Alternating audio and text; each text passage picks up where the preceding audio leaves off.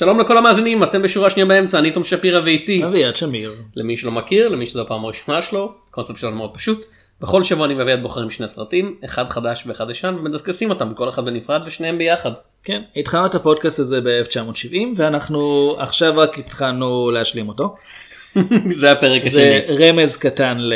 רמז מטרים לשם כן. של הסרט שמופיע בתיאור הפודקאסט. רשמית זה פרק 273. כן. יש כמה דרכים לספור את זה אחרת אבל זה מה שקיים. כן, אתם יכולים למצוא פרקים קודמים דרך דף הפייסבוק שלנו, שורה שנייה באמצע. אה, אנחנו מעלים את זה כל שבוע ביום חמישי בשעות אחר הצהריים דרך שני מקורות, דרך ארכיון האינטרנט, Internet Archive ודרך Podbean, ואם אתם מחובבי אה, אפל אנחנו גם ב iTunes. כן. ואתם יכולים לדרג אותנו שם שזה מתברר דבר טוב. כן, כאילו אם אתם נותנים דירוג טוב, אם אתם כותבים כזה רע רע רע, זה לא- הביקורת, זה לא דירוג, דבר ראשון, כן. איך- איך בדיוק כתבתם את זה? רב- תעידו לי בבקשה. רב זה לא מספר. אה, אביעד אתה אתה טוב במילים, איך מאייתים רב רב רע? אה, R, כן. E, אה באנגלית. ורה ורה ורה. אוקיי. בסדר, אם אה, אנשים נהנים מהשטויות שלנו, מסיבה כלשהי שלא ממש ברורה לי, איפה עוד אפשר למצוא אותנו? באינטרנט.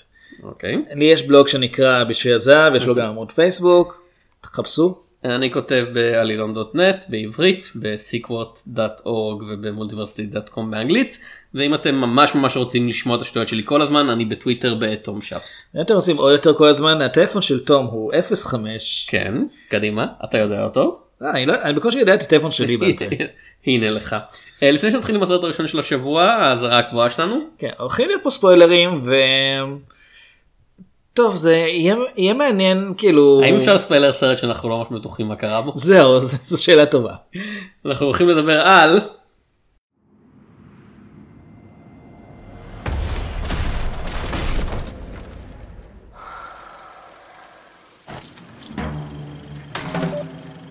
Jay can't afford. The Ernest Hemingway of the cinema.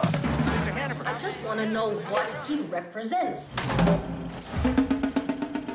The man is infested with disciples. I'm the apostle. Just like me and God. How could you tell us apart? Patrick's new movie? The Other Side of the Wind. What's that about the movie? We don't talk about the movie. So you old guys are trying to get with it. Is that what this movie's about? Well, we don't actually know. What do we know?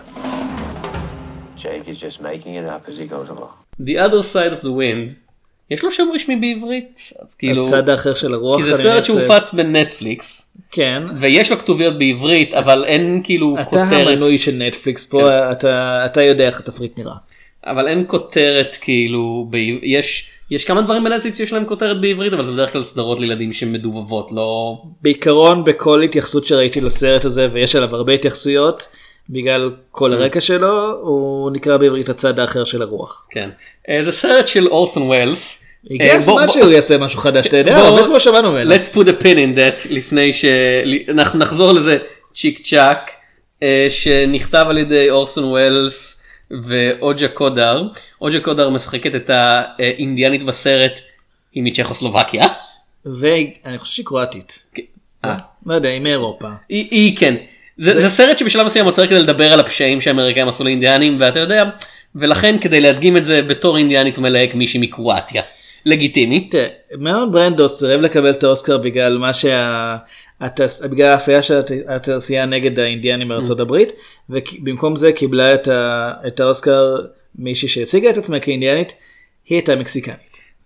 זוכרת אה, מה זה הגרסה של ג'וני דפ לפרש הבודד שהיא כזה כל הזמן מדברת כזה אוי הגועל נפש שהאנשים הלבנים עשו. ואז כזה בתפקיד בתפקיד הראשי של ה Native American ג'וני דפ. היי, הוא חבר של כבוד בשבט כלשהו ברצינות. הוא הוא שילם להם תרומות אני כן. מניח כדי שיהפכו אותו לחבר של כבוד. יש טענות שהוא 1 נקודה, הוא 1 חלקי 16 אינדיאני או משהו? כן כי, כי הוא נולד בארצות הברית רוב האנשים שם אתה יודע זה כמו שאני אגיד שאני מונגולי כי יש בי 1 חלקי 0.7 ג'ינגיס חאן אה, כמו רוב העולם כי ג'ינגיס חאן עשה דברים שאנחנו לא אמורים להגיד בפודקאסט הזה. בכל אופן ובסרט מס... לא אמורים להגיד את זה זה מאוחר מדי. כן.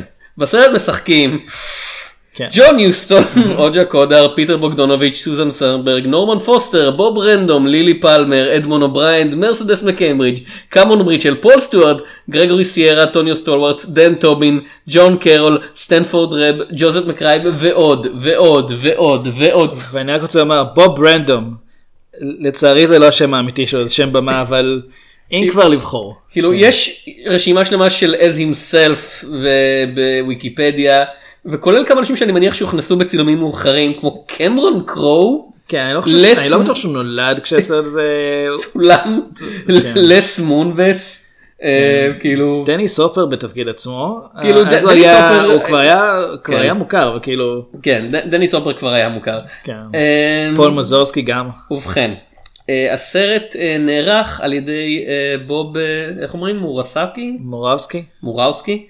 בעיקר הוא לא, הוא לא יפני. כן. אה, וזה העורך של מטען הכאב, כן. והרבה סרטים של סם ריימי. אוקיי.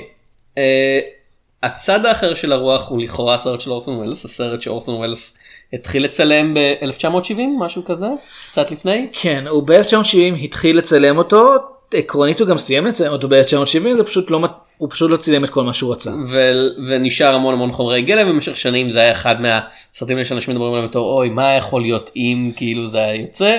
אני עדיין רוצה לדעת. כן ויותר מ-30 שנים אחר כך אה, נטפליקס בשיתוף פעולה עם סיף עוד, עוד, עוד שנים. כן, אמרתי יותר מ. כן. בסדר. אה, נטפליקס בשיתוף עם אה, כאילו הייתי יכול להגיד עם יותר משנתיים וזה עדיין נכון זה באמת כן. עבורי. בשיתוף פעולה עם פיטר בוגדונוביץ' ששיחק בסרט והיה למשך זמן מה בן חסות של ווילס.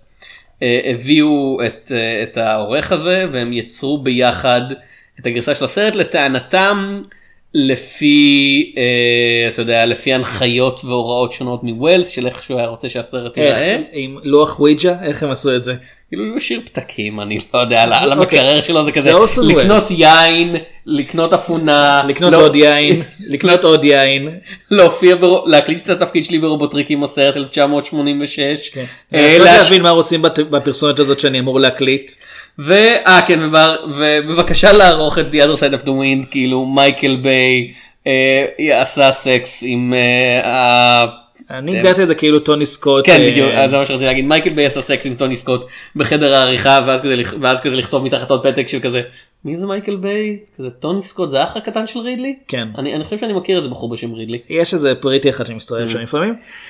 תראה, זה העניין הוא שאני נורא קשה לי עם ההגדרה הזאת שקודם זה לא סרט של אורסון. ווילס זה לא זה כזה זה ש... כל אני ראיתי לפחות שניים שלושה סרטים של אורסון ווילס אני מודה שלא חרשתי את כל הביוגרפיה ש- כל הפילמוגרפיה שלו שלו, כן. כמו שאמורים כביכול. הסרטים שלו לא נראים נ- ככה. לא לא ואני כן אגיד שאם הסרט הזה היה יוצא ב-1970 והיה נראה ככה, אף אחד לא היה רואה אותו, והוא עדיין היה נחשב גאוני, כי הוא היה מאוד מקדים את זמנו. מה שאני רוצה לומר זה שזה לא נראה כמו סרט מ-1970. זה לא נראה כמו זה לא סרט של אורסון ווילס כאילו אני אתם יכולים לשים את השם שלו שם אתם יכולים לכתוב אתה יודע, אה, אותו מעל הפוסטר זה לא סרט של אורסון ווילס. אבל של מי הסרט הזה? של, של בוב מורבסקי? של, אה, של בוב פיטר בוגדנוביץ'? ופיטר זה כן קצת נראה כמו נטפליקס? בוב מורסקי ופיטר בוגדנוביץ' שהייתי נותן להם את הכבוד. הם רוצים את זה? תראה, רוב המבקרים אהבו את הסרט אז כנראה שכן.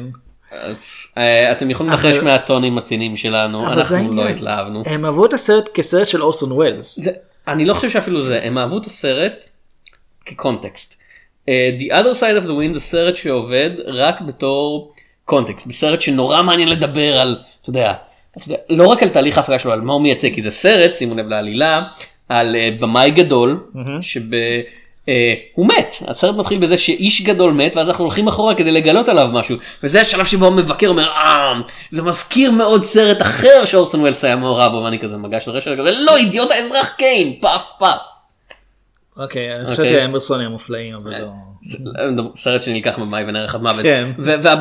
והבמאי הזה- הוא מזדקן והוא נורא כזה מאוד מאוהב בגבריות שלו אבל הגבריות הזאת היא הוא ארנסט המינגווייז, כי הוא- הם ביססו את הדמות שלו על ארנסט המינגווי, ג'ון יוסטון לא משחק את- זהו. כן. זה לא היה קשה כי ג'ון יוסטון די היה... חקיין. רוב הבמאים הגבריים של התקופה של שנות ה- אתה יודע 40 וה-50 נורא נורא רצו להיות ארנסט כן. המינגווי.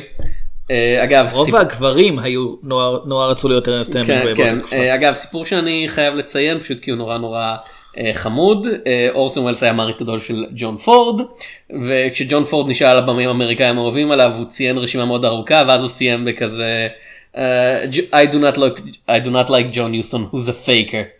הוא עשה לו כזה פריטנדר די של כזה, be, כאילו be ג'ון פורד. וואו. כן, זה כזה, ואני בטוח שאם אורסון וולס היה יכול- את יוסטון, הוא היה לוקח את יוסטון. והאמת היא, אורסון וולס באמת כן למד, נותנים לו קרדיט על המון טכניקות פורצות דרך, הוא למד הרבה מג'ון פורד. כן.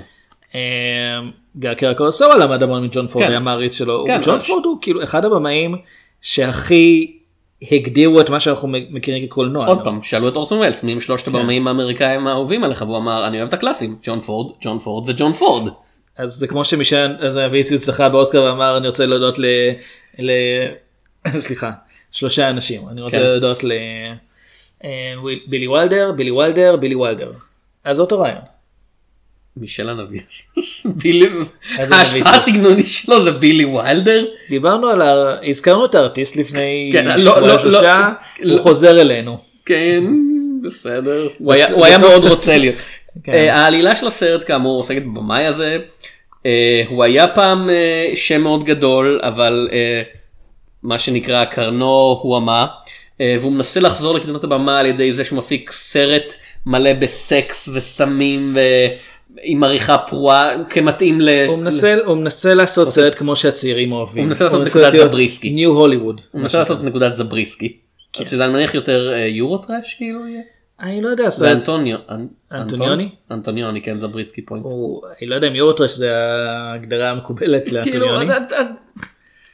לא Eurotrash במובן של, כן. אה, של היום שזה אתה יודע כל הסרטים הסרטי האקשן הצרפתיים שלא מדברים בהם צרפתית אלא Eurotrash במובן של סרטים שהם אומנותיים אבל שהם מראים את האומנות שלהם אתה יודע התפרצות של אה, מיניות ועצבים ועריכה כן. פרועה. זה היה באותו הזמן המאבק בעצם כן. בין שתי אסכולות של סרטים בין הוליווד שעדיין רצה לעשות את הסרטים הנורא ככה אה, מתוכננים ועם שליטה של המפיקים ושיהיו מתאימים לקהל הרחב ולעומת זאת באירופה עוד ועוד במאים שאמרו "לא, אני אעשה סרט כמו שאני רוצה לעשות אותו עם החזון שלי ועם החזה שלה. אה, אני לא זוכר איפה זה היה אה, אבל אמרו שפעם בשנות ה-60 הרבה אנשים בארצות הברית הלכו לסרטים אירופאים פשוט כי זה היה הפורנו של זמנם כן זה כמו לקנות national geographic. בשנות ה-70. זה הפורנו של זמננו. אה, לא אביעד זה האינט... אה, אני רוצה להסביר לך משהו בשם הפורנו של האינטרנט. זמננו הוא פורנו? כן. אז מה שקורה זה שהוא מנסה להפיק את הסרט הזה אבל הכוכב הצעיר שלו עוזב את הסרט בעצבים ובניסיון להשיג עוד קצת תקציב וזמן הוא מקרין את מה שהוא כן ערך מהסרט למפיקים ביום ההולדת ה-70 שלו ואז כולם הולכים למסיבה בבית שלו כן. ואז הם הולכים להקרין את הסרט בדרייב-אין שוב. as one often does. ויש המון המון אנשים שמאחר יום הולדת ה-70 שלו הוא הזמין המון המון אה, ביוגרפים מטעם עצמם ומטעמו סטודנטים לקולנוע וכל מי שרצה לבוא וכולם מצלמים את זה אז זה סרט פאונד פוטאג' בעצם. אמ, לא בדיוק יש קטעים ש... כאילו זה, זה, לא הגר... באמת זה מישהו הגרסה של סרט. פאונד פוטאג' לפני שהיה אפשר לעשות דברים כמו סרט פאונד פוטאג' בגלל העובדה שאנשים לא נוטים, אתה יודע, אנשים יכולים להסתובב עם מצלמות טלפון אף אחד לא נוטה להסתובב עם מצלמת 16 מילימטר ופשוט לעשות cranking. אז כאילו איש עם מצלמת קולנוע לא נחשב? לא ראיתי את זה אף פעם. אני גם לא אני לא סטודנט אה, לקולנוע. לא הכריחו אותי. אתה לא אוהב. אנשים עם מצלמות קולנוע. אז כן יש המון המון דמויות וכולם מדברות סביבו ועליו ויש ניתוחים ותת ניתוחים וסרטים בתוך סרטים ואני אגיד לטובת הסרט הזה כמה דברים. אוקיי תתחיל. אוקיי. אה, וזה בעיקר כי גם כמו שאמרתי זה סרט קונטקסט אני אגיד לטובת הסרט הזה דברים שעובדים בקונטקסט של הסרטים שראינו בפודקאסט לאחרונה. דבר ראשון הוא קצר משעתיים וחצי. אבל הוא כן שעתיים. הוא שעתיים. כן. שזה שזה עדיין לא מעט. כן, שזה פחות מהאדם הראשון, או מזמנים רעים באל רויאל, או מסוספריה שיצא עכשיו ולא הספקנו לראות, או אה, מה, מה ראינו עוד? כוכב נולד הוא- שעה ועשרים. אה, לא, כוכב נולד- הרגיש הרבה יותר ארוך, לא יודע, אולי זה לי, כוכב נולד הרגיש לי כן. כמו שעתיים וחצי. בכל אופן, הוא קצר יותר. דבר שני, בניגוד לסרטים האלה שהם כזה, אתם יודעים מה, אני יכול למשוך את השוט הזה יותר. רוחו של דיוויד לין שורה בי. אם אני אמשוך את השוט הזה עוד שבע דקות, אני אהיה כמו דיוויד לין, אני אהיה כמו סרג'יו ליונה, ובשלב הזה סרג'יו ליונה מגיח מהקבר שלו, מוציא את הסיגר שהוא כנראה עדיין מעשן, תוקע להם אותו בעין ואומר אתה לא fucking סרג'יו ליונה, בעברית, במאי של זמנים רעים באל רויאל. אם הוא יכול לקום מה... אם הוא יכול לקום מהקבר הוא יכול גם לדבר עברית מבחינתי. אה, אז הסרט הזה לא ככה, הסרט הזה ערוך כמו, כמו שאמרנו, טוני סקוט. כן, כן, ו- כאילו, אני- הוא אני ערוך לא יתר על המידה. וזה לא יהיה טוב בדרך כלל, אבל לפחות הוא לא משעמם, כאילו, אתה לא מש... הוא לא משעמם פשוט כי הסצנות כל הזמן זזות ומתחלפות, וכאמור, בקונטקסט של מה שעברתי בחודש האחרון של צפייה קולית, אני כזה, או, ס... סרט ס- שזז, סרט שלא, סרט שלא תקוע כל הזמן במצב ביניים. הרשה לי לחלוק עליך לגבי אמירה אחת, אני כן. חושב שהוא מאוד משעמם. אה.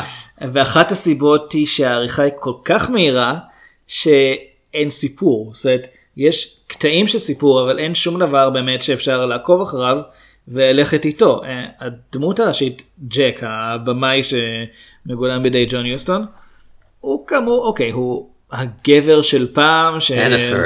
בעולם, בעולם המודרני מה שכולם מתעניינים בו זה השמועות שאולי הוא הומוסקסואל והוא לא רוצה והוא רוצה להוכיח את ההפך. וזה דברים שאני יודע כי קראתי את התקציר אחרי שראיתי את הסרט כן. כי בזמן הצפייה זה כל כך חולף מהר שאני לא, יודע יש, אם חשוב או חוץ לא. מהקטע בחמש דקות האחרונות שבו המבקרת שהיא הביוגרפית שלו עוצרת ואומרת, אגב אתה הומוסקסואל, לכל האורחים במסיבה. ואז הוא אומר לא אני לא סאבטקסט? כן וכדי, ואחד השוטים האחרונים של הסרט זה בלון בצורת איבר מן ענקי, הסרט תרתי משמע עושה זין לקהל, תרתי משמע, כן ואז יש cut למסך הקולנוע ואתה כזה, אני לא יודע אם שמעת על סרט בשם ההר הקדוש, אתה לא ההר הקדוש. אני אוהב להזכיר את ההר הקדוש. לא, כן. זה, זה, זה סוף שמאוד, זה, זה מה ש... אתה יודע, אם, אם הייתי חושב על זה עכשיו הייתי אומר, היינו צריכים להשוות את זה למשהו של חודורובסקי. זה טוב, יותר, גם יותר, את זה אתה אומר כל שבוע גם. ואני לא כל כך אוהב את חודורובסקי, הוא יום פשוט, הוא פשוט במה, יוצר מאוד מעניין, וזה העניין.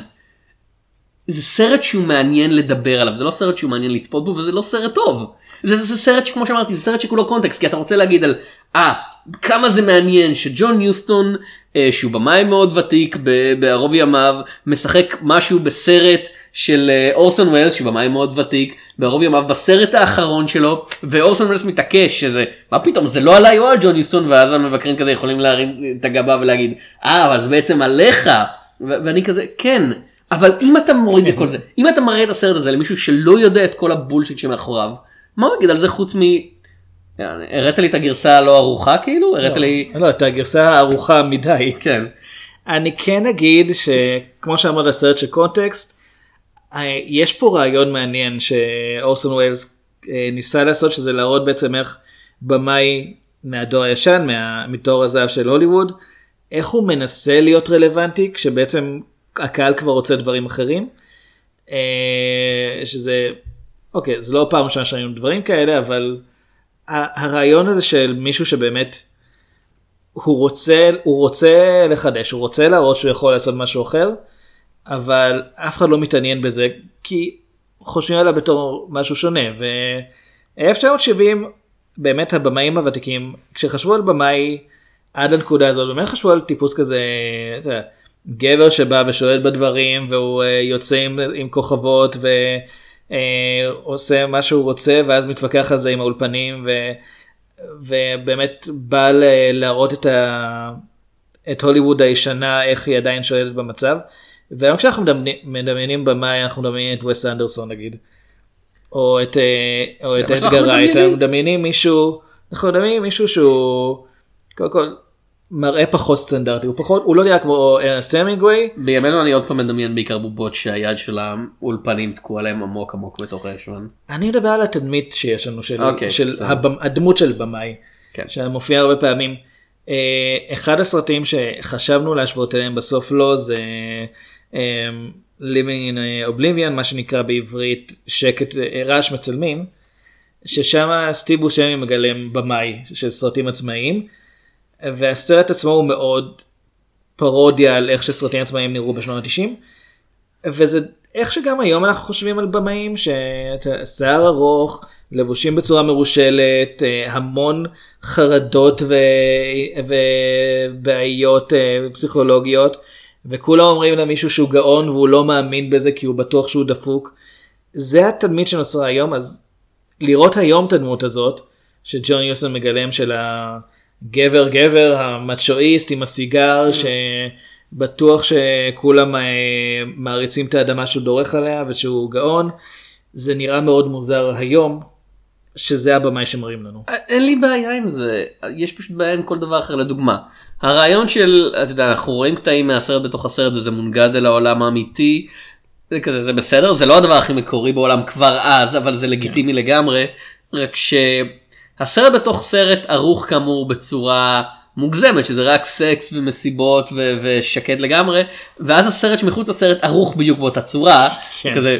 הדבר הכי בסיסי בעולם חבר'ה תבדילו בין הרמות השונות של המציאות אלא אם אתם מנסים להגיד שזה הכל אותו דבר הכל בידיון ואני כזה אבל אז זה מפספס את הפואנטה של הסרט. כן. זה- ואתה יודע מדי פעם זה יהיה בצבע מדי פעם בשחור לבן יש איזה היגיון או מעקב אחרי זה. אני לא יודע אפילו אם זה בכוונה או שפשוט ככה. לא זה, כנראה יצא. הסטוק שהיה להם כן. 100 שעות של סרט והם כמו שאמרת זה לא סרט של אורסון וולס חבר'ה לא ראיתי את כל הסרטים של אורסון וולס לא ראיתי אפילו את רוב ראיתי מספיק וראיתי הופעות שלו כדי לדעת. סרט של אורסון וולס לא, אורסון וולס מאוד מאוד אוהב שוטים ארוכים ומחושבים הוא לא אוהב 27 שוטים בדקה זה בדיוק ההפך מאורסון וולס. אני כן אגיד שאוסטון ווילס ערך 40 דקות של הסרט הזה כדי שהוא יוכל להציג אותו בסוף שנות ה-70. אני לא יודע כמה מזה נכנס פה אבל כביכול השתמשו בזה בתור רפרנס איך הסרט אמור להיראות אבל קשה להאמין כי זה באמת נראה כאילו הם פשוט זה כמו עם סרטים כמו מטרופוליס שכל 10-20 שנה צץ צצה גרסה חדשה כי מצאו עוד עוד כמה סצנות שחשבו שהן עבדו. אה, בסרט הזה אפילו יש רגעים שכתוב shot missing. וזה לא בחירה אומנותית פשוט לא היה להם את השוט הזה. זה לא גריינדהאוס כן. כן פשוט לא היה להם את השוט הזה והם לא העזו לשנות את הצורה שבה זה צולם כדי איכשהו. ש- יודע, שזה מדהים כי אין לסרט. כל כך הרבה עלילה שזה כזה.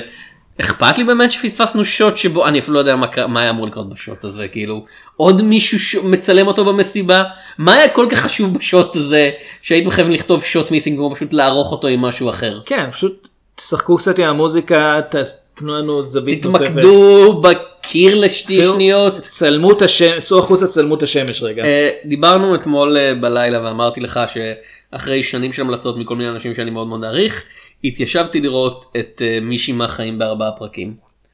אה, ואם הייתי רואה את זה לפני זה הייתי אומר לנו להשוות לסרט ההוא כי זה גם סרט על אה, שמשלב בין כמה רמות של מציאות כי זה משלב בין החיים של האדם הזה של הסופר המפורסם הוא ל- ליצירות שלו.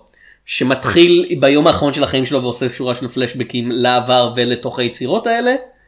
ושמצולם בכמה רמות שונות ובכמה סוגים שונים. אבל שם יש לך היום האחרון בחיים שלו מצולם בצורה אחת כזה מאוד נטורליסטי צבעים רגילים. הפלשבקים בשחור לבן. הסיפורים השונים שלו שמעורבים בתוך הסרט בצבעים עם כל אחד עם כאילו צבע שולט אחר עם גוון עם גוון אחר כדי שתוכל להבדיל ביניהם. ואני כזה אה אה ככה. מבין מה קורה. כן אני, אני יודע מה זה- לא רק שאני מבין תכלס- מהרמות השונות אני גם מבין מה הפואנטה שאתה מנס... כאילו שילוב בין מה שכריסטופר נויאן עשה בממנטו למה שסטיבן סודרברג עשה בטראפיק. רק הרעיון של... כן, הרעיון שבממנטו שאתה מבדיל בין שני קווי זמן על ידי זה שאחד בשחור לבן ואחד בצבע וב Traffic שאתה מב- מבדיל בין עלילות שונות לפי הפילטר שציינו. אבל. מעבר מעבר לרמה הטכנית של כזה אה אני מבין מה קורה פה. הרמה הסיפורית של אה, מישימה זה, ב, זה סיפור זה יוצר שבבירור הבמאי מאוד מאוד מעריך. ובגלל הבמאי הוא אה, שריידר פול- פול שריידר כן.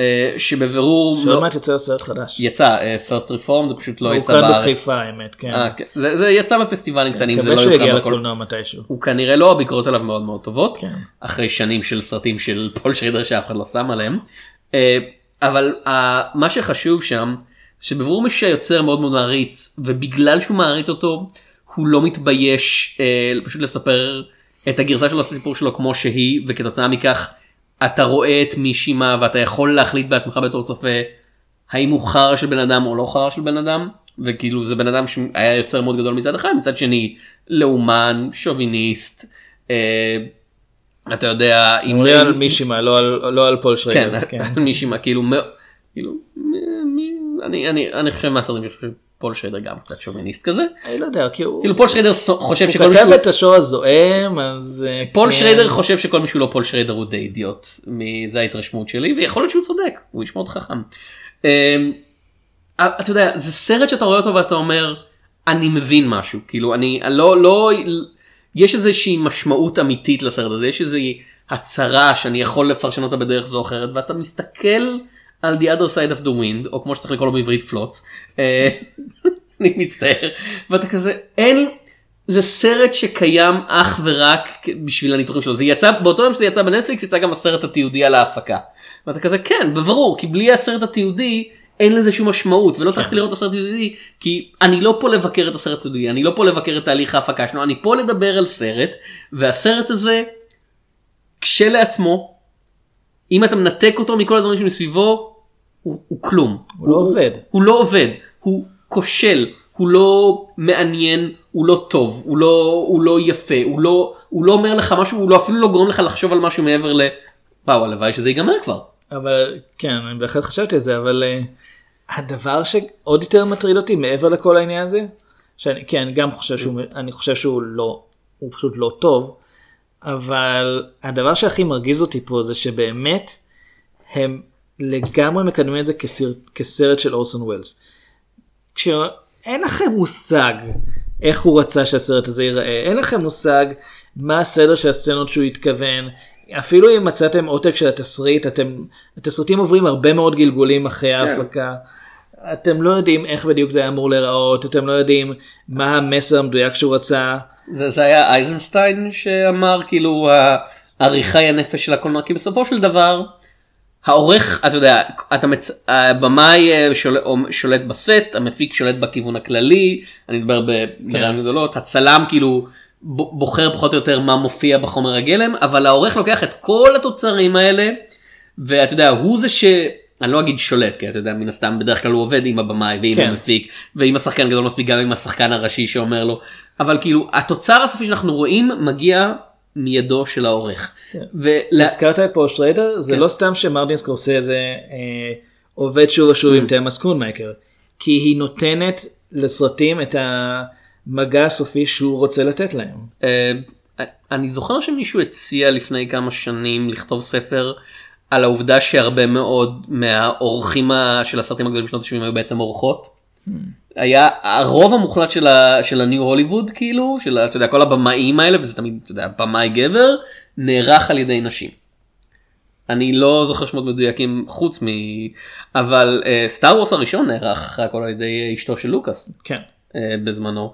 שזה נורא מפתיע שלוקאס מסדר עבודות לאנשים שקרובים אליו. לא אבל אבל זה כזה היא עשתה עבודה נהדרת היא לקחה סרט שכולם אמרו היא לקחה חומר היא גלם שכולם היא אמרו לקחה סרט שג'ורג' לוקאס ביים בוא נתחיל עם זה. כן והוציאה הסרט האחד שג'ורג' לוקאס ביים טוב הסרט השני שג'ורג' לוקאס ביים שכולם אוהבים אני כן, מניח כן, שאנשים אוהבים. כן THX ראיתי גרסה בוא נגיד גרסה THX. ראיתי גרסה משודרגת שלו במרכאות עם אוי. אפקטים חדשים אז אוי כאילו על זה אתה לא יכול לא לשפוט. לא. כן. האוורד הברווז טוב זה הוא כבר ביים את זה או שהוא רק הפיק אני לא זוכר. אני לא בטוח שהוא רוצה לקחת קרדיט על משהו זה לא משנה אם הוא רוצה כאילו. כן. ג'ורג' לוקאס יכול לרצות הרבה דברים הוא יכול לרצות שהאן יירה יירה שני כמה שזה אבל אה, המציאות שם בייבי. כן. אז מה שאני מנסה להגיד. אני מסכים איתך זה לא סרט של אורסון ווילס זה סרט שנערך על ידי מישהו לכאורה לפי הוראות של אורסון ווילס שהוא השאיר אחרי מותו אבל אנחנו לא יודעים את זה ומבחינתי זה כל הכסף הזה זה, מראה, זה תעלול פרסומי. זה לגמרי כזה מצאנו חומרי יש לנו חומרי גלם של אורסון ווילס אנחנו משחררים אותם בתור סרט של אורסון ווילס אבל זה לא סרט של אורסון אני ווילס פשוט מדמיין אורסון ווילס נפטר ב-1985 אם אני לא טועה. לא לא כי הוא הספיק להקליט את ה narration לרובוטריקים עם הסרט הזה בערך מאז לא? אה? אני חושב שזה בערך מאז וגם אם הוא הקליט אז לא 85 85, אתה כן. צודק. אני פשוט מדמיין שהוא ככה על ערש דווי פיטר בוגדנוביץ' בא לבקר אותו אומר פיטר הצד האחר של הרוח כן. עוד עוד עשר שנים בערך יצא סרט בשם Darkman תן למי שערך את זה לערוך את הסרט שלי. אני בטוח שזה מה שהוא אמר. מה רע ב Darkman? לא רע, פשוט זה הסרט הראשון לא. שבוב מורבסקי ערך בעצמו. זה לא נראה כמו סרט של אורסון ווילס. לא, לא, זה קצת נראה כמו סרט של- אמרנו טוני סקוט, כן. אוליבר סטון אפילו קצת הזכיר לי לפעמים את אה, לא רוצחים לא ראיתי. מספיק פיטר בוגדונוביץ' כדי להגיד אם זה נראה אפילו כמו סרט של פיטר לא, בוגדונוביץ'. אני ראיתי מספיק כדי לומר שזה אפילו לא דומה לסרט של פיטר בוגדונוביץ'. הוא דווקא מאוד אוהב שוטים ארוכים. כן, אנחנו יכולים לדבר על זה? אנחנו נסכם ונעבור לסרט הבא? כן, אנחנו כבר חופרים הרבה. כן, אז אה, הצד האחר של הרוח. אם אתם סטודנטים לקולנוע ואתם כזה רוצים לעשות איזה וי על רייט את הפילמוגרפיה של אורסון ווילס, אתם עדיין לא צריכים לראות זה כי זה לא סרט של כן. אורסון ווילס. זהו, פתרנו לכם את הבעיה. יכול להיות שהסרט התיעודי מעניין. יודע מה? כי הפקות הסרטיות בדרך כלל מובילות לסרטים תיעודיים מעניינים. כן, זה- אני בטוח שהסיפור מאחורי כן. הסרט הזה מרתק. זה פשוט שכל הרעיון של לקחת את כל זה ולומר, אוקיי, סיפור מרתק, בואו נסגור את זה. כן. נעבור לסרט, צורך, כן. נעבור לסרט הקלאסי להשבוע. יאללה. פיטר בוגדונוביץ'. אנחנו הולכים לדבר על We thank you for the food we're about to receive in the Lord's name. Amen. A typical American family at dinner. Mom and dad, their beautiful daughter-in-law, and their only son, Joe, a homicidal maniac. Harry! What are you doing? How's your dad? It's okay. Here you go. Thanks a lot. What you hung this time? Gonna shoot some pigs. Targets, a movie about a war inside a man's head. טארגטס. מטרות. אני לא בטוח שהוא הופץ בארץ. הוא לא. זה הסרט ה... מ-68. כן. יצא באותה שנה עם הסרט הראשון של פיטר בוגדנוביץ', האם אתה יודע מהו? אה, לא. אתה מוזמן לבדוק ב... בזמן אמת את הפילמוגרפיה שלו. פם פם פם פם פם פם פם פם. שימו לב, live blog. Voyage to the planet of the prehistoric woman. יצא באותה שנה, כן. Alternative title, The Gill Woman of Venus and the, and the, And the Gill Woman. אה, ופשוט שתיים, שני, כן. יש הרבה כותרים אלטרנטיביים. והוא עושה את זה תחת שם בדוי. אה, זה סרט של פיטר בוגדונוביץ', אבל זה מאוד חשוב, תכף נגיע לזה. Mm-hmm. זה בהפקתו של אחד, רוג'ר קורמן, שאפשר את קיום הסרט הזה. אה, הסרט נכתב על ידי פיטר בוגדונוביץ' וסמואל פולר. וואו, אה, תזכיר לי מאיפה אנחנו מכירים אותו. אתה במאי? סמואל פולר? כן, למי שלא יודע. אה, להזכיר לך אני מתכוון. תזכיר לי להזכיר. הכללי, כן. כאילו, יש לו המון המון סרטים. אה, באמת, כאילו, אני לא חושב שראיתי אחד מהם. באמת, זה סרטים מאוד מאוד כאילו גבריים כאלה באמת זה קצת קצת האמת ג'ון הלנד יוסטון היי ווטר. כן. מתברר לא. שהוא כתב אותו הרבה לפני שהסרט הופץ. הלנד היי ווטר מ-54 כן. אבל כן. כן, אז הפקה של... אה, הסרט שהוא הכי מוכר עליו בימינו אני חושב דווקא זה The Big Red One מ-1980 שלא ראיתי. שזה אה, לוק סקייווקר בכבודו ובעצמו משחק הוא גם ביים את Shark.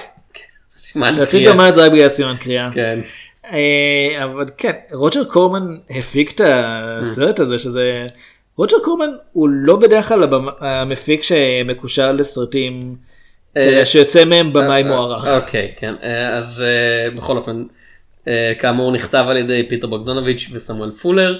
אה, יש כמה שחקנים בסרט הזה אבל השם היחיד שאתם כנראה באמת מכירים זה בוריס קרלוף שמשחק גרסה של עצמו כוכב אימה מזדקן. אה, חוץ מזה טים או'קלי ארתור פטרסון מונטי לנדיס יש קשר למקס? אולי? לא יודע. אני באמת לא יודע. אה, פיטר בוגדונוביץ' בעצמו משחק שם. אה, סמי מייקלס. סמי מיכאל. אה, סנדי בארון, אה, בכל אופן, העלילה של הסרט היא כזאת. וננסי סווי. כן. שאין עליה עמוד בוויקיפדיה. אני רק יודע שהיא נפטרה ב-1980 בגיל 39 ולא הצלחתי לגלות איך. זאת אומרת, Mm. גוגל לא יודע עליה כלום כמעט. רק שהיא הייתה בסרט הזה ושהיא נפטרה ב-1980. בכל אופן, העלילה של הסרט, אה, בוריס קרלוף משחק את ביירון אורלוק, שהוא שחקן אימה מזדקן, שסיים בדיוק עוד הפקה אחת שלו והחליט שדי. כן. זהו. מיצינו. אה, אני אני כבר אני צריך מקל הליכה אני לא באמת כאילו כואב לי לזוז הגיע הזמן לפרוש כן, אני בכלל בריטי. כן שזה בצירוף מקרים בדיוק מה שקרה עם בוריס קרלוף כן. אה, באותו הוא- זמן. הוא נפטר שנה אחרי שהסרט הזה יצא אז. אה, אני ו- טוב אני טוב במתי אנשים מתו. כן, היום. ובהתעקשות של במאי צעיר ששלח לו את התסריט האחרון שלו, שמתעקש להיות חבר שלו אפילו שלביירון אין ממש כוח לזה, הוא מסכים ל- ל- להתחייבות אחרונה בארצות הברית ללכת להקרנה רטרוספקטיבית שלו בדרייב-אין. 1968 למי כן. שלא עוקב. אז זה היה כנראה דבר. אגב יש סצנה בדרייב-אין ב-The Other Side of the Wind לקראת הסוף כן. וזה אחת הסיבות שבחרתי ב Targets. סליחה, אני חושב שכנראה שאני לא מספיק מודע Mm. לכמה דרייב-אין היה מקור לבכורות חגיגיות ואירועים מיוחדים. לא זה לא בכורה זה- זה- הקרנה ואירועים של- מיוחדים. כן, זה הקרנה של סרט זבל עם כוכב מזדקן שכמו כן. שהוא אמר לאף אחד כבר לא אכפת ממנו אירוע מיוחד. אה, אבל יש לנו פה עוד כמה מילה שקורה במקביל. אה, כן באותו זמן אה, בובי תומפסון הוא בחור צעיר כל אמריקאי בן בלונדין- טובים, מה כן. אה, בלונדיני וחייכן שמחליט לרצוח את אשתו אה, ואת ההורים שלה אהה. אה, ואז אה, לקחת אה, כמה שיותר כלי משחית ולהרוג כמה שיותר אנשים הוא יודע שיתפסו אותו והוא יודע שיהרגו אותו אבל הוא מתכנן להרוג כמה שאפשר. ושני קווי עלילה הולכים להצטלב. די ברגע האחרון, אבל כן. כן. אה, אוקיי, פיטר בוגדנוביץ'. אה, אז רק בעניין ההפקה כי זה באמת זה סיפור מעניין. אוקיי. אה, פיטר בוגדנוביץ' היה בעיקר מבקר קולנוע. ואז אז- אז עשה מדי פעם קצת עבודות תסריט בשביל קורמן שאתה יודע שכר כל אחד כל עוד זה היה זול מספיק. כל מיני fixing jobs. ומה שקרה זה שהוא בא לקורמן עם התסריט הזה שהוא רצה דווקא לעשות. אה, וקורמן אמר אה, אוקיי זה נשמע מעניין. הנה יש לנו החוק הוא בגלל, שאני רוג'ר קורמן ואני מנצל כל אגורה. אה, בוריס קרלוף חייב לי אני מאמין שזה היה שבוע של צילומים הסכמנו על חוזה והוא סיים את הסרט הקודם שלו מהר מדי או משהו כזה. לעזאזל קרלוף אתה יותר מדי יעיל. משהו כזה אפילו פחות משבוע ואתה חייב להשתמש בסטים ופילם שצולם של סרט אימה שלא שחררנו למסכים ושם טירת האימה הגותית או בלה בלה בלה. קיצור תעשה לי טריילר ארוך ומזה כאילו באמת אה, מהדברים האלה הוא יצר את Targets שלטעמי זה סרט נהדר.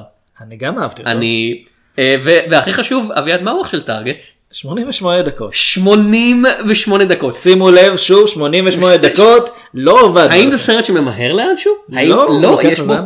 כאמור פיטר בוגדנוביץ' סרטים שלו לא נראים כמו הצד האחר של הרוח. זה סרט שלוקח את הזמן שלו, יש סצנה מאוד ארוכה שבה הצלף שלנו מתיישב על מגדל מים, מחכה למכוניות, מוציא אה, סנדוויץ', מוציא כן. בקבוק קולה, יש לנו זמן, מה? יש לנו זמן, והסרט מתעכב על זה ואתה כזה. ככה עושים שוט ארוך בלי לשלם את הקה... הסרט הזה, אוי תודה לאל, המשך אה. 90 דקות, אבל הוא מרגיש, אבל הוא לא ממהר לשום מקום. ככה עושים, אה, מי ערך את הסרט הזה? אה, פיטר בוגדנוביץ'. בעצמו, respect. אז הנה שאלה. תסריטאי, פיטר בוגדנוביץ'- ועורך. למה פיטר בוגדנוביץ' לא ערך את הצד הרוח פיטר- אם הוא כבר היה כל כך מעורב פיטר בו? בוגדנוביץ' כתב את התסריט, ערך את הסרט, ביים את הסרט ומשחק בו באחד התפקידים ש... תפקיד לא רע, הוא משחק במאי צעיר ומתלהב יותר אתה יודע. מי עוד עשה את זה? אורסון ווילס. ווילס. יופי. אבל איכשהו פיטר בוגדנוביץ' הוא לא אורסון ווילס מבחינת ה- החשיבות ההיסטורית. כי רק אורסון ווילס יכול להיות אורסון ווילס, יכול להיות לך רק אורסון ווילס אחד, שאתה יודע, הבמאי הגדול בכל הזמנים. עם מר וגברת ווילס. מקנושה וויסקונסין כן. אה, יחליטו אה, לקרוא לבן החדש שלהם אורסון אז יהיה עוד אורסון ווילס. זה עניין טכני. אז יכול להיות שהוא יצטרך לשנות את השם כדי אה, לעבוד. אוקיי, עכשיו, כמו The Other Side of the Wind, זה בבירור סרט על קולנוע ויותר ספציפית סרט על שינוי של תקופה. כן. כאילו ביירון אורלוק הוא המייצג המזדקן של תקופה אחת של אימה קולנועית והוא מפנה את הדרך אה, אם הוא רוצה ואם לא. הוא בוחר חדש- לפרוש כי הוא כן. יודע שכבר אין לו מקום. שיש אימה חדשה ומצד אחד אנחנו מדברים על סוג האימה הקולנועית של אה, אתה יודע הסרטים היותר אלימים וקיצוניים וסרטי הסלאשרים שיבואו כמה שנים אחר כך אבל הוא יותר מדבר על אתה יודע, האימה של העולם האמיתי והסרט הזה היה בהשראה של התסריט היה בהשראה של הסיפור המפורסם על הצליפה ממגדל אה, הדור על ה... כן. ש... שהוביל ל... אה, כשאתה אומר זאת אומרת going postal במובן של להשתגע ולהרוג אנשים זה מגיע מאירוע שקרה באמת על דבר שפשוט עלה על מגדל והתחיל לצלוף מאנשים. עכשיו זה דבר שמפחיד עוד יותר כי גם היום כן. יש איזה פעם בחודש יש איזה פיגוע ירי בארצות, בארצות הברית, י- יותר היה איזה 200 יותר מ-200 כאלה. ש... טוב על הרוב אפילו לא טורחים לדווח. כן כי זה פחות משני הרוגים אז זה כזה טוב זה לא רצח המוני זה כן. סתם רצח. והסרט הזה די בהתחלה מראה לנו איך הבן אדם הזה בוב כאילו כן. בובי. הוא כאילו לגמרי כזה all American boy כן. בובי תומפסון. איך הוא פשוט בא קונה רובה קונה תחמושת מחייך הכל נחמד הולך עם זה הולך עם זה ככה עם נשק די גלוי ברחוב כן. שם את זה בבגאז' שיש לו שם הרבה מאוד אה, אקדחים הולך הביתה, מדבר עם אבא שלו על אה, ציד ועל הרובים שיש לו שם. הכל ככה נחמד, חייכני, והוא גם עומד לרצוח אנשים. אה, הסצנה- הכי קריפית לטעמי זה הסצנה אחרי שהוא רצח את המשפחה שלו הוא הולך לחנות הנשק השכונתית הוא מכיר את המוכר ובזמן שהוא כן. אוכל איזה חטיף כלשהו הוא מדבר ככה נום נום נום. כן, עריכת סאונד. הוא הוא מדבר עם המוכר והוא כזה אה תן לי 300 כדורים ובמקום להגיד 300 כדורים זה די הרבה לרובה. אה, כי- אה? אתה יוצא לציד? כן זה כזה. וזה מצולם אתה יודע כזה והבחור אומר טוב רק שאנחנו צריכים לברר את הש... כזה הוא אומר תעשה את זה על חשבון אבא שלי כן. אחרי שהוא רצח אותו. שזה הדבר החכם, ה- כביכול חכם היחיד שהוא עושה, כשזה לא יהיה רשום על שמו.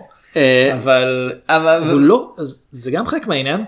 הוא אפילו לא כזה הוא לא מנסה mastermind או משהו. כן, הוא פשוט סומך על העובדה שהוא הוא גם- מותר לקנות נשק ואף אחד לא הולך לעשות מזה עניין. הוא גם שהוא- שלומיאל, הוא כל הזמן מאבד ראיות, הוא כל הזמן מאבד נשק בדרך. לך תדע כמה אנשים הוא היה מצליח לרצוח אם הוא לא היה כל הזמן מפיל כלי נשק. כן, זה העניין, הוא לא... מה שמפחיד זה שהוא לא hyper competent, הוא לא, הוא לא הנבל משבעה חטאים או משהו כזה שהוא כזה, הוא לא זודיאק, אני תמיד ש- איזה צ- 20 צעדים לפני המשטרה. לא, הוא לא זודיאק שעד היום לא, לא בטוחים מזה. זה כזה, קל נורא לקנות כן. נשק, והוא הוא למד לירות, אתה יודע, כנראה שהוא היה בצבא, הוא השאיר אחריו מכתב כן. שידעו שהוא עשה את זה. והוא הורג אנשים, וקל מאוד להרוג אנשים כשיש לך נשק, זה, זה, זה, זה אקדח כאילו ורובה, זה המטרה שלו, לירות באנשים. ואין לזה הסבר בתוך העלילה אנחנו כן. אומרים אוקיי משהו דפוק אצלו זה די ברור. אבל אין לזה שום הסבר זאת אומרת מבחינתו הוא יצא עכשיו למצ- למסע ציד.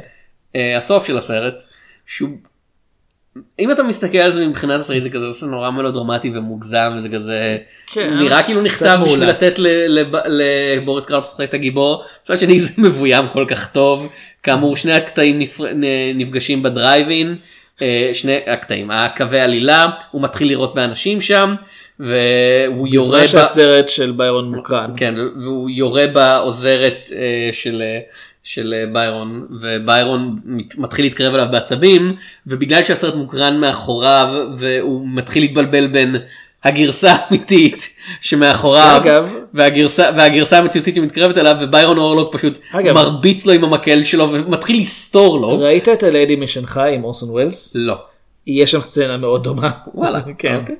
אה, כאמור אה, בוגדונוביץ' בוגדונוביץ' במ- במ- במובן הזה הוא מאוד טרנטינו כי הוא מבקר, אתה יודע, טרנטינו לא מבקר קולנוע אבל הוא חובב קולנוע שנהיה אבל- אבל קולנוען. אבל הוא הזכיר לאנשים סרטים. לא זה כזה כן הוא בבירור הוא בבירור אוהב לצטט והוא בבירור אוהב להתייחס לדברים. כן. אה, ואתה יודע זה סצנה שהיא אתה מסתכל על זה ואתה צריך להגיד מבחינה ניתוחית זה מאוד מטופש אבל זה ממש מגניב והצליל כאילו עוד פעם עריכת צליל מצוינת כשב- כשבורין שבוריס קרלוף מרביץ לבובי ואת- ואתה שומע כזה כל סתירה כמו כמו יריית אקדח זה כזה טראח טראח טראח והבחור פשוט נופל על הרצפה ומחזיק את עצמו כמו תינוק. הוא מעיף לו את האקדח מהיד בעזרת מקל הליכה. ואז מתחיל לסתור לו כן. כן. לא לא לא כזה אני מרביץ לך זה כזה סתירה של אפס לוזר. כן, לך- מי אתה? כן מי אתה כן. מי אתה אני הייתי הגרינץ' לא, מדפאקר. לא, מי אתה? אני לא זוכר, יש לי בעיה זיכרון. סליחה לא הייתי הגרינץ' הייתי הבחור שעשה את הנרציה בס- בסרט המצויר של הגרינץ' הגרינץ' לא באמת מדבר בסרט המצויר The Grinch Stole Christmas. בניגוד לסרטים אחרים הס- של הגרינץ' ששם אני לא. מדבר על הגרסה החדשה יש גרסה חדשה ב-CGI fuck that shit. לכבוד חנוכה. כן או הגרסה עם ג'ים קרי ש fuck this shit twice. יפ. אז כן זה זה סרט שגם כשהוא לא אמור לעבוד הוא עובד שזה ו, וכמו שאמרתי. הוא נעשה מחומרי גלם שהם הכי זולים שאפשר כי רוג'ר קורמן עם כוכב שהיה אמור להיות סצנה שבה אתה יודע אה, בי- ביירון אורלוק בסרט בתוך סרט יורד באימה במדרגות כי הוא ערפד או משהו כזה ובוריס קרלוף הסתכל על המדרגות למעלה ולמטה ואמר אני לא, אני לא יכול לעשות את זה כן. אני פיזית לא מסוגל לעשות את זה והם עבדו עם זה כאילו הם עבדו עם כוכב יודע, שהיה לו כבר arthritis ובעיות פיזיות לעשות כל דבר שהיה לו זמן מוגבל מאוד להיות בסרט בתקציב שהוא אפס עם שחקנים שלא שמעתם עליהם לא. אחרי זה. וזה סרט שהוא לטעמי יצירת מופת זה פעם שנייה שאני רואה אותו והוא עובד כל כך טוב. טימו קלי שמשחק את בובי, כן. הדבר הכי מפורסם שהוא עשה חוץ מזה זה את הפיילוט של הוואי 5 או והוא הוחלף אחריו. הפיילוט כן. כן, הוא הוחלף אחרי הפיילוט. אמ, כן כי כל ה... כי, כל הסרט מבוסס על העובדה שהוא נראה כל כך כל אמריקאי שזה. יודע, משעמם הוא לא יפיוף הוא לא הוא לא שרירן הוא לא מאיים הוא, בח... הוא סתם בחור. כן. יודע, כל הסרט מבוסס על הרעיון של זה סתם בחור והוא יכול והוא יכול להשתגע ולרצוח אנשים ואתה יודע מה לעשות ומה ש... באמת מפחיד כמו שאמרת זה כל כך כן. רלוונטי. הסרט הזה יצא לפני היום. 40 שנה אה, 50 שנה עוד מעט וכלום לא השתנה. האמת 50 שנה בדיוק לא? כן. 68. 68 כן. ומה השתנה? המ- המכוניות קצת יותר טובות. לא, אנשים לא הולכים לדרייבים. לא יותר אתה יכול. לקנות נשק אוטומטי יותר קל לקנות נשק אוטומטי מה שהשתנה זה שהיום הוא היה הורג יותר אנשים כי, כי במקום לקנות אתה יודע רובה שאתה צריך לירות ולטעון הוא היה יכול לקנות כן. M16 ול, ולרסס. אנחנו רואים את הדברים האלה קורים בתדירות מפחידה ועדיין זה נושא בכלל לוויכוח ולדיון שזה בפני עצמו מראה כמה קשה לטפל בזה. ועכשיו אישרו חוק בישראל שמאפשר לאנשים גם כן לקנות נשק יותר בקלות כי כן. זה מה שאנחנו צריכים יותר תחמושת ברחובות במדינה הזאתי. זה הולך לעבוד נהדר. Mm. אמ, אני חושב שמה שמעניין פה זה ששני הסיפורים האלה בכלל נפגשים. זה, שזה עוד פעם, ה... כמו שאמרנו בצד האחר של הרוח, יש ניסיון להראות את הגיבור של פעם, את הגבר של פעם שכבר אין לו מקום בעולם הזה, יחד עם ה... מה שהדור החדש מכיר. ופה במקרה הזה.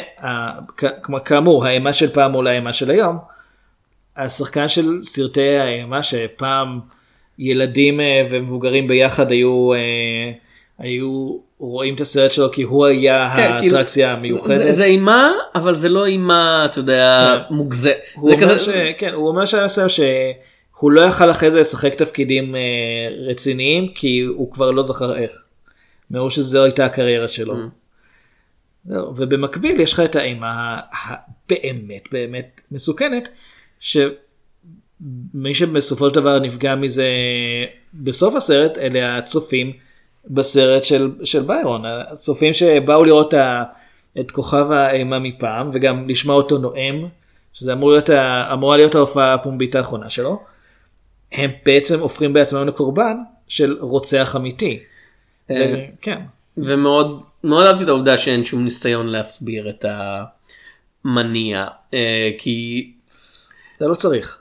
גם כי אתה לא צריך וגם כי זה היה כל כך קל לסרט להיות מטיפני לגבי אתה יודע כן. הוא נהיה רוצח בגלל הסרטים החדשים של הכוכבים היותר הוא היה בווייטנאם לפני המלחמה. הוא השתגע הוא היה אתה יודע הוא- הוא הוא היה הוא אבא היה שלו אלים. התעלל בו משהו לא יודע היה אפשר למצוא תירוץ לא, לא. אבל זה לא חשוב. לא כן כי מה שחשוב זה מה שהוא עושה פחות או יותר כן. וכ... ויותר עוד פעם אני רואה את זה מנקודת מבט מודרנית ועם הדעות הפוליטיות המודרנית שלו. הסצנה שהכי הקריפה אותי זה הסצנה שבה הוא פשוט הולך וקונה נשק כי כי הוא זה יכול. כל כך כי זה כל כך קל לו כי זה כל... כאילו אם אתה מדמיין עולם מדינה אחרת שבה הוא היה בא לקנות 300 כדורים ואומרים לו לא. לא כמעט. ת- מה אתה הולך לעשות עם הנשק הזה? כן זה כזה אני הולך לצוד מלא איילים. יש תקופת המתנה של 30 יום ואז הוא כזה הולך הביתה. טוב. והוא הרג שלושה אנשים וזה איום ונורא אבל הוא לא הוא לא הורג עוד 30 אז- אחרי זה. האמת שהיום יש תקופת המתנה באמת אבל לא בכל מקום לא שזה גם ו- שיש הבדל אם אתה בין גר בארצות הברית. זה מאוד קל פשוט להזמין את זה או פשוט לנסוע כן. למדינה שבה כן מוכרים נשק ואז לקנות את זה ואז לחזור למדינה שלך זה לא שיש עצירה בין הגבולות של כזה אה אתה מחזיק נשק קניתי אותו באופן חוקי לגמרי שוטר אתה לא יכול לעשות לי כלום כזה כמה כלי נשק קנית את כולם. רוקנתי את כן. נבדה חזרתי לקליפורניה ועכשיו שהייתי במלון Mm. שנמצא על הגבול ביניהם. כן קוראים לו אולי שמעת עליו מלון קליפורניה. כזה, "אה, למה הוא נמצא בין שניהם קוראים לו רק מלון קליפורניה אני לא יודע. זה נשמע יותר טוב ממלון נבדה. זה היה כן. בדרך מדברית אבודה והיה רוח קלילה בשערותיי. כן. אה, ריח של אקליפטוסים משהו כזה? ה colitas אני לא יודע מה זה אני- colitas. אה, חשבתי- האמת שמעתי את השיר הזה כל כך הרבה פעמים מעולם לא טרחתי לבדוק מה זה colitas. כן. אה, מאפה אגוזים מהונגריה. הגיוני. כן. אנחנו בסוף נגלה שזה משהו מאוד מאוד ב- מאוד לא גס. חוקי כן. אה, אז כן. אה, הסרט גם מבוים ממש ממש טוב. כאמור יש המון המון סצנות ארוכות אבל שהן הן אף פעם לא ארוכות שלא לצורך ותמיד קורה בהן מספיק כדי להיות מעניין וזה הכל לשם בניית המתח. כאילו הסצנות, הסצנות שבה, הסצנה שבה הוא מטפס על המגדל, הוא מוציא את התחמושת והוא מתכונן או הסצנה הסופר קריפית שבה אנחנו רואים את המוח שלו עובר לאט לאט מ... כדאי שנרצח אנשים או לא שבו הוא הולך לראות זה, זה אבא שלו או אבא של אשתו אני לא זוכר. אני לא לא בטוח האמת אני לא חושב- הצלחתי אני אני חושב שזה אבא שלו. לא הספקתי לראות. אה, אז אה, אז כאילו הוא הולך, הוא, יורה איתו ביחד, הם הולכים למ- למטווח, אה, ובשעה... כן, זה אבא שלו, כן. כן, ובשעה, ובשעה שאבא שלו הולך לאסוף את המטרות, הוא מתחיל להסתכל דרך הרובה עליו, והגלגלים שלו במוח של כזה עכשיו, להתחיל את זה עכשיו, והאצבע לאט לאט לוחצת על העד. ואז שלו מסתכל עליו כזה, היי, מה אתה עושה? זה התנהגות ממש לא נאותה במטווח שזה. כן. נכון, אבל זה, הוא לא עוצר לחשוב של מה הצעד הבא, של כן. למה הוא עשה, הוא אמור להיות מאומן בדברים האלה, אתה לא אמור להטביע את הנשק על מישהו, בטח שלא עם היד, עם ה... היד על ההדק, כן. היד על ההדק בכלל, כאילו. הת- החוק הראשון של בטיחות לנשק אחרי הכל זה, הנשק תמיד טעון. נראה לך שהוא לא טעון? כן. הוא תמיד טעון. אף פעם אתה לא מצביע אותו על שום דבר שאתה לא הולך להרוג. החוק השני זה אל תירה. החוק השלישי זה הוא... חוק ב- ב- בטיחות מאוד כן. חשוב. החוק השלישי הוא, יש שני סוגי בעלי נשק, כאלה שהיה להם ירייה בטעות וכאלה שתהיה להם ירייה בטעות. החוק הרביעי הוא אם זה לא מדברים על מועדון קרב. אם זה הלילה הראשון שלך ב-NRA אתה חייב לראות. כנראה. אמ, עוד פעם, וזו סצנה שבונה ובונה, ואני כבר ראיתי את הסרט ו- ועדיין היה לי את ה... כזה, הוא הולך להרוג אותו? הוא הולך, אני לא זכרתי כל כך. לי זה צפייה ראשונה. ו- הוא בהחלט, הוא מאוד מאוד מותח, וזה מתח למרות שאני אומר לעצמי, אוקיי, מתישהו זה הולך להיגמר סט. הוא לא פשוט יצא, אה, יצא וימשיך להרוג לנצח, מתישהו יתפסו אותו, אבל אני לא יודע מה הוא יספיק לעשות עד אז. כל הסצנה בדרייבין, שאנשים יש, לא יודעים להדליק אורות או לא להדליק אורות, כי אם הם מדליקים אורות הם בעצם מסמנים לו איפה הם נמצאים, אבל אם הם לא מדליקים אורות, אז יותר קל לו לכוון כי הוא לא מסונבר. ולא כל האנשים כן. יודעים שזה קורה. כן. כזה, חלק מהקהל או לא. חלק מהקהל התחיל להבין שיורים בהם, כן. וחלק כזה, רגע, מה אמרת? ואיך אתה, צל- צמף? זהו, ואיך אתה מסמן לאנשים, איך אתה אומר שיש צלף בלי שהם יפתחו את החלון ויוציאו את הראש כדי להקשיב? זה עוד... אה, זה, זה סרט שהוא באמת לקח בצורה מאוד מאוד אה, מחושבת את כל הרעיון הזה של איך, איך בעצם התנהגו במצב כזה, גם ההנהלה של הדרייבין, הם מבולבלים, הם לא יודעים מה לעשות, רק אחרי שאחד העובדים מוצא את המקרין אה, ירוי, רק אז הוא אומר, זה נכון, מה שאנשים אמרו לנו, זה נכון, באמת יש פה צלף. עד אז הם חשבו שסתם צועקים איזה, איזה משהו אקראי ולא קשור. אה, אנחנו מתמקדים הרבה בסצנות עם הצלף. הסצנות שמתמקדות באורלוק בחצי הראשון, יש להם אופי אחר לגמרי, וזה יותר... אה, כוכב, זוכר שדיברנו על כוכב נולד המקורי לא מזמן? זה מזכיר את זה, זה מאוד מאוד שנון כאילו. כן. כי אה, ביירון אורלוק כבר ראה הכל וכבר עבר הכל בקטע הקולנועי, והוא החליט לפרוש, ומסביבו כל האנשים מתחילים להתרוצץ, כי הם רגילים כל כך לעובדה שהוא מופיע בהפקות שלהם, ואתה יודע, הם כבר חתמו על חוזה עם זה, והוא כזה. אף אחד לא טרח לשאול אותו. כן, אז, אז זה, כל הקטעים האלה הם, דווקא הם נורא נורא שנונים פתאום. הם, הם, הם נורא, החלק האחד של הסרט כולו שתיקות איטיות ואתה יודע, כדורים, והרגע שאתה מאוד מחכה לכדורים שיעופו, והחלק השני זה קומדיה מאוד מאוד שנויה על בן אדם שכבר אין לו זין לזה. ויש את הרגע שבו הוא מרואיין בידי הדי.ג'יי שאמור להציג אותו. הוא שואל את השאלות. הכי... ואין לו כוח השאלות האלה, כאילו, מה הסרט הבא שלך? מה ההשראה שלך? כן. על מה אתה חושב כשאתה משחק? מה הסרט שלך שאתה הכי אוהב? כל מיני כאב, אין לו כוח והוא אומר, יודע, ואני חושב שסמי אומר לו, כן. במקום לענות לשאלות פשוט תספר לאנשים סיפור מפחיד, כי זה משהו שאתה... לא לא אה, הוא אומר שהוא רוצה אם זאת הולכת להיות ההופעה האחרונה שלו הוא רוצה כן. מה שאנשים יזכרו והוא מספר את אה, מפגש בסומטרה שזה סיפור קלאסי זה סיפור קלאסי מאוד מאוד מוכר שמתרחש בבגדד, לא? אה, כן זה זה לא מאלף לילות או משהו כזה זה צוטט מכמה מקורות שמעתי אותו בגרסאות שונות המון המון כן. פעמים אבל כש... קרלוף מספר את זה. נהדר. כשקרלוף מספר את זה הוא כזה עם הקול שלו זה גם די נבואי לגבי כן. סוף הסרט שאתה בטוח ש... אוקיי הוא נמצא באירוע שנערך לכבודו וזה אמור להיות ההופעה הפומבית האחרונה שלו Mm. ויש צלף שכל הסרט עקבנו גם אחריו. למעשה הדבר הראשון שאנחנו רואים את הצלף עושה זה מכוון Mm. את הכוונת של הרובה אל אה, ביירון שבמקרה עומד ברחוב כי הוא פשוט בודק את הכוונת.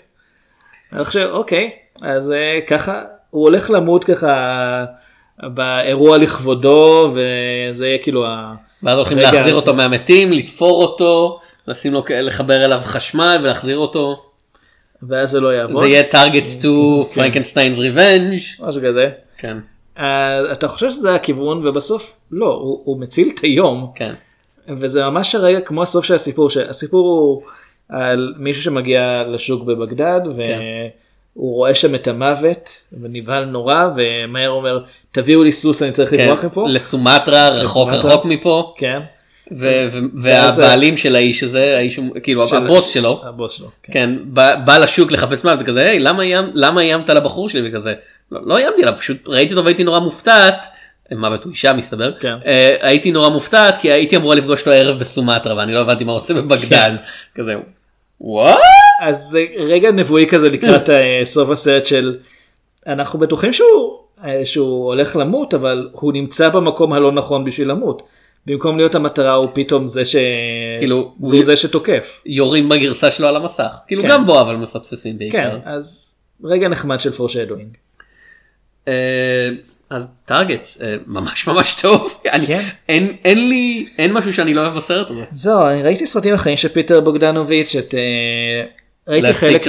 הצגת הקולנוע האחרונה ראיתי את Paper Moon. פחות אהבתי אותם כאמור הוא מאוד אוהב שוטים ארוכים ולא תמיד זה משרת את הסיפור בצורה טובה. פה זה עובד מצוין זה כאילו ממעט הסרטים שלו שראיתי זה בהחלט היותר מוצלח בעיניי. זה הכלבי השמורות שלו. אה, אני יותר ספרות זולה מכלבי השמורת אבל אתה יודע. Oh well. לא אבל זה, זה סרט שהוא בו הוא מאוד מחוותי כן. אבל המחווה שלו אף פעם לא משתלטת על הסיפור זו דרך טובה להציג את עצמו לעולם. וכן ודיברנו לא מזמן אחרי כל כלבי השמורות. כלבי השמורות עובד בתור סיפור גם אם אתה לא מודע לעובדה שהוא מצטט דברים כל הזמן אם אתה לא יושב ואומר זה אה כן קוראים לדמויות כמו כמו שקוראים לגנבים בלקחת את פלם 1 2 3 המקורי או אתה יודע השוט הזה לקוח מעיר בוערת ההונג קונגי השם זה שם של איזה סרט צרפתי שהוא כן. וספרות זולה לעומת זאת הוא מאוד כזה, היי היי, אני סרט, אני סרט, היי, אתם יודעים שאני, אתם יודעים מה עוד, איזה עוד סרטים יש בעולם? יש כל מיני סרטים בעולם, רוצים, רוצים לדעת מה אני חושב עליהם? אתה יכול לאהוב אותו. אני מאוד אוהב זולה, כן, כן. אבל, אבל קשה להכחיש את העובדה שהוא מאוד כזה, היי, היי, הוא הוא כל הזמן. טרנטינו מאוד מאוד כן. ברור עם ה- עם אה, זה שהוא עושה והסרטים מחוות. האחרים של בוגדנוביץ' ממה שראיתי גם כן מאוד אוהבים כזה קצת לדחוף את הקהל ולהגיד הוא חובב קולנוע כן, כזה שלא מפחד. show למקרה שלא ברור זה סרט שמאוד כזה היי כן. היי אתה הקהל אתה יודע אז- כמה סרטים אני ראיתי אז בניגוד לג'ון יוסטון נגיד שבאמת היה ארנסט המינגווי אה, של הקולנוע מבחינת ההתנהגות והמראה שלו. אז פיטר בוגדנוביץ' מההתחלה אמר טוב אני הולך להסתדר עם מה שייתנו לי ולנסות להפיק מזה את המרב. אז אה, אם לא ראיתם את מטרות או לא יודע אם קראו לו אם היה לו שם אי פעם באיזה הפקת DVD או קלט וידאו בארץ משהו כזה טארגטס ברודוויי כלשהי. אה, טארגטס תחפשו טארגטס 1968 כי יש המון המון סרטים שקוראים להם טארגטס רובם זבלוני ישר לוידאו. כן מה שגם זה היה אמור להיות אבל הוא לא. כן, אה, סרט נהדר, מומלץ בחום. כן. לגבי The Other Side of the Wind, אה, תדמיינו צליל למה פלוץ. בוגדנוביץ' לא פשוט ערך את זה אני באמת לא מבין כאילו כי זה היה 100 שעות של סרט להסתכל בהם והוא כזה אני איש זקן. אין לי כוח אני לא הוא איש זקן אין לו כוח לבולשיט הוא עכשיו כאילו בוריס קרלוף של הסרט הזה. כן. זה מה שאתה אתה מדמיין את בוריס קרלוף ברגע האחרון של החיים יודע, בשנתיים האחרונות שלו כזה אני רוצה להסתכל במאה שעות של סרט ש... כן של שאני בלה לוגוסי או משהו שאני כזה. מופיע בו. לא, כאילו מופיע בו ל...